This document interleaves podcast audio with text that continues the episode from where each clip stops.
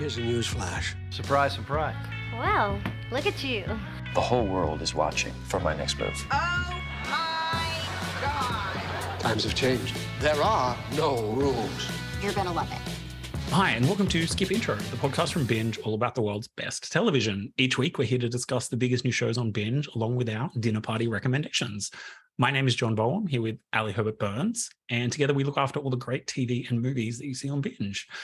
Ali, two very exciting shows this week one spin off and one returning season, both very, very exciting.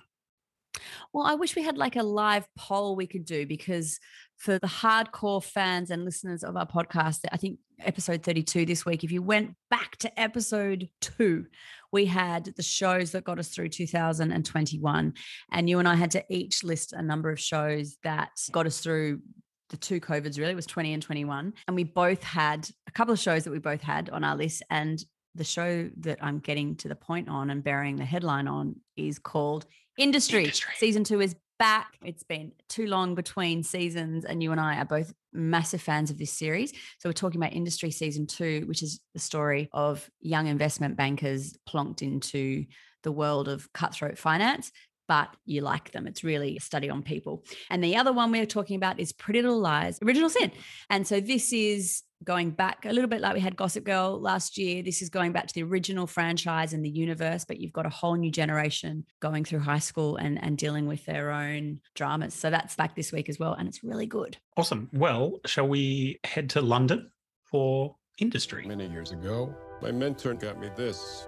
Made up something about how many pockets it's seen real estate deals, divorces, insolvencies, declarations of war. Welcome back. When he handed it to me, he said, choose your own adventure. A group of young graduates compete for permanent positions at a prestigious UK investment bank in the HBO BBC drama industry that one critic described as Euphoria meets Succession. Returning for a second season on August 2 with Jay Duplass joining the cast Love. as the series continues its high stakes ride through the cutthroat world of high finance. I feel like I need to justify this show sometimes when I talk to people about it because just because on the surface, the name industry doesn't give you a lot of info. And I Yeah. think sometimes people hear banking, finance, blah. I'm not going to like these people. I can't feel sorry for them. Why do I want to know their universe? Yes. So Yeah. I just have to go out of my way to just say how much I love this show and how much it has stuck with me and how I've rewatched season one. And I just can't wait to be back in this world. Before we talk about it, then, why don't you give us a little snippet of what industry is about and why you think it is totally worth people's time? Sure. So we're about to hit season two, but as we know, not a lot of people watch season one, and we're very excited to get more people on board with this show so we can talk to them about it. So season one, it is about these graduates who are straight out of uni and college in the in the UK and the US. They've just entered this graduate program for this very prestigious um, investment bank. So think of like Macquarie Bank or KPMG or like one of those big high finance places that you'd really like love to work for if you've just graduated university. It's like cutthroat. So everyone knows they're not all going to survive. So they know there's only a limited number of jobs. So they're all like pouring their entire heart and soul into trying to keep this job. And they're straight out of uni. So they're all sort of fresh faced and a little naive. And this is their first sort of corporate gig. And they're thrown into this world of like money and drugs and sex and privilege and like office dynamics and PowerPoints. And it's their first experience in working, but it's also this incredibly intense work environment. And they come from all different backgrounds, as people naturally do. That's what I love about it, isn't it? They're not just all like Ivy League uh, fancy pants. They're coming from different. That they're, they're clever. They're hustlers. They're also doing a lot of selling. It's not just the numbers behind the finance. So you have a really interesting, diverse mix of people from different ethnicities, different backgrounds, different demographics who are all vying, like you said. It's a bit Lord of the Flies to get their their permanent seat on on the desk. Yeah. And so it's a British series. What's a British American series, but it's set in the UK. The lead character is this Harper woman who is American, and she's kind of your fresh eyes into both the world of finance, but also kind of like the world of the UK, because her story is that she's applied for this graduate program from the US and she's actually moved across to the UK for this opportunity. So not only is she like stepping into this crazy corporate world, but she's also stepping into London, which is also this like Mm. completely foreign world to her. And it's all pre-COVID. Season one is pre-COVID at least. And I think I've never worked in high finance, maybe thankfully, but I think my cliche of it was drugs and limousines and like Amex cards. And there's a lot of that in this. There's a lot of sex. A Lot of well, sex, people. lot of There's A drugs. lot of sex. And that's probably the euphoria mention that that critic was, was getting to, because it's really looking at what are quite young people working in high pressure and how they dumb their down their senses and cope with the stress by doing drugs, staying out late, and um, acting recklessly. Yeah. And also, they're getting these huge bonuses for pressing something on a keyboard that made someone a million dollars, and then they're getting a hundred thousand dollar check, and they don't know what to do with it. And most people don't have that work experience, but I think most people have work experiences that are stressful or are daunting or are new to them. So I think that's why it's so relatable, even if the world of finance is not of interest to you, Yeah. because really they don't get into the nitty. I don't. I'm not really sure what any of them do in the show, job wise. Um, Yeah. I know it has something to do with finance, but I think that's what makes it so universal. And I think you're right. And that, and we've talked about succession before. It's not necessarily about the media industry and boardrooms. There's a bit of that, but it's just, it's just the setting for a really gripping family drama.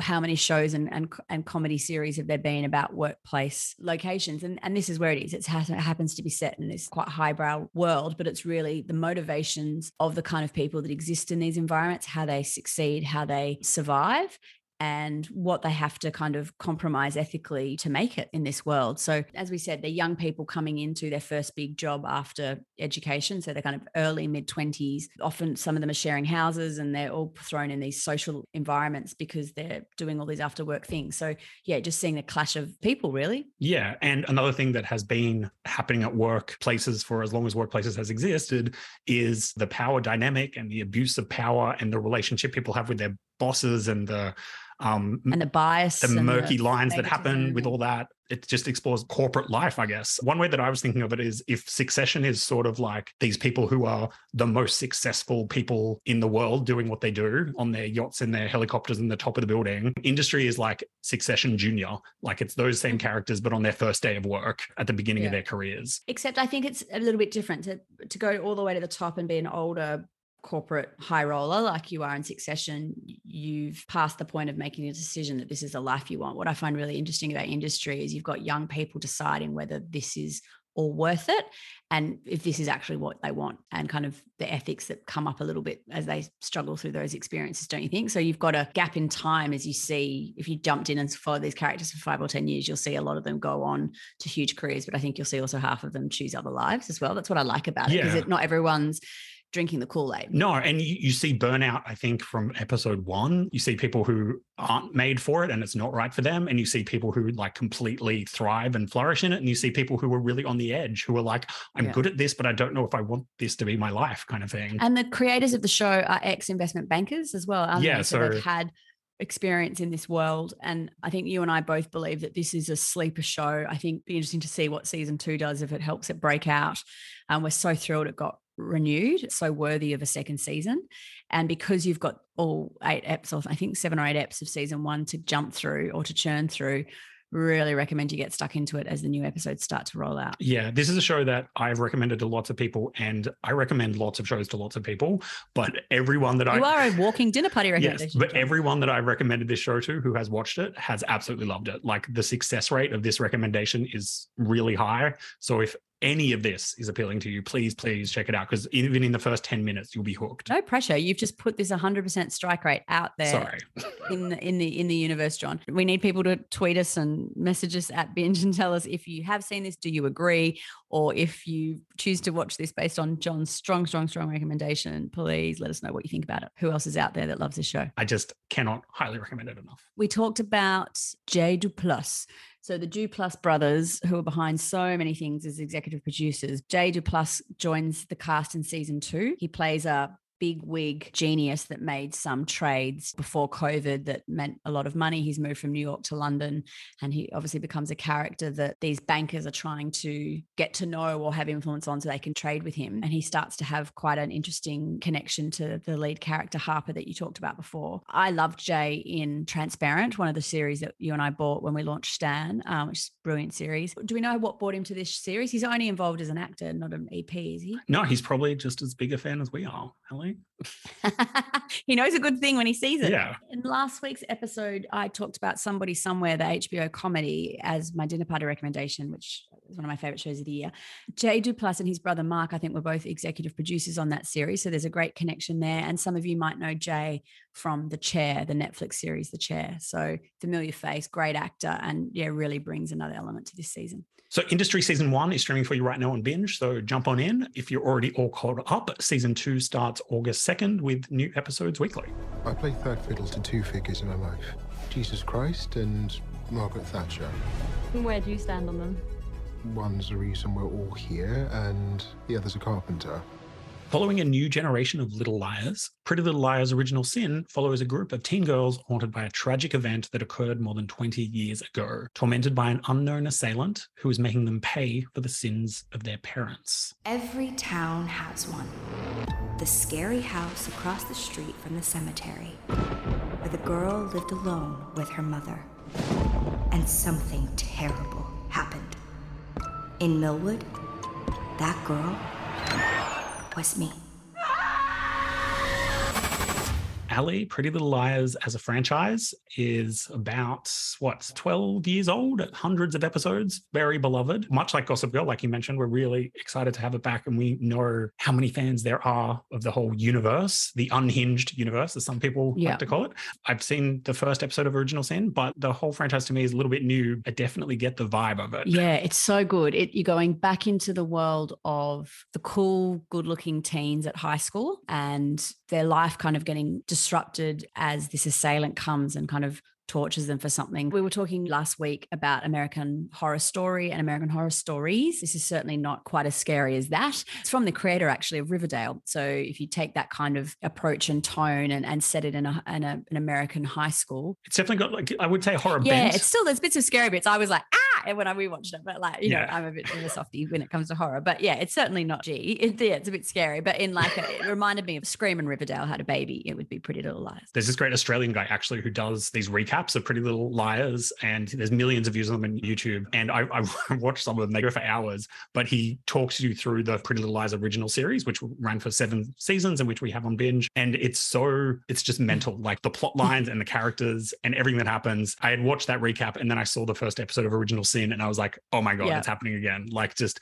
every episode there's like murders and deaths and lies and secrets and yeah they've set up so much in the first episode that i've seen that i don't know where it will go but pretty little liars original series obviously had seven series to explore these plot lines but it looks like a lot It does. And because it's the murder that they're being tormented about, or the hook here is something's happened 20 years ago involving their mums, isn't it? And so the girls that are um, kind of brought together as this group aren't necessarily friendly at school. Like they're all popular and good looking, but kind of not necessarily in the main gang or in a clique together.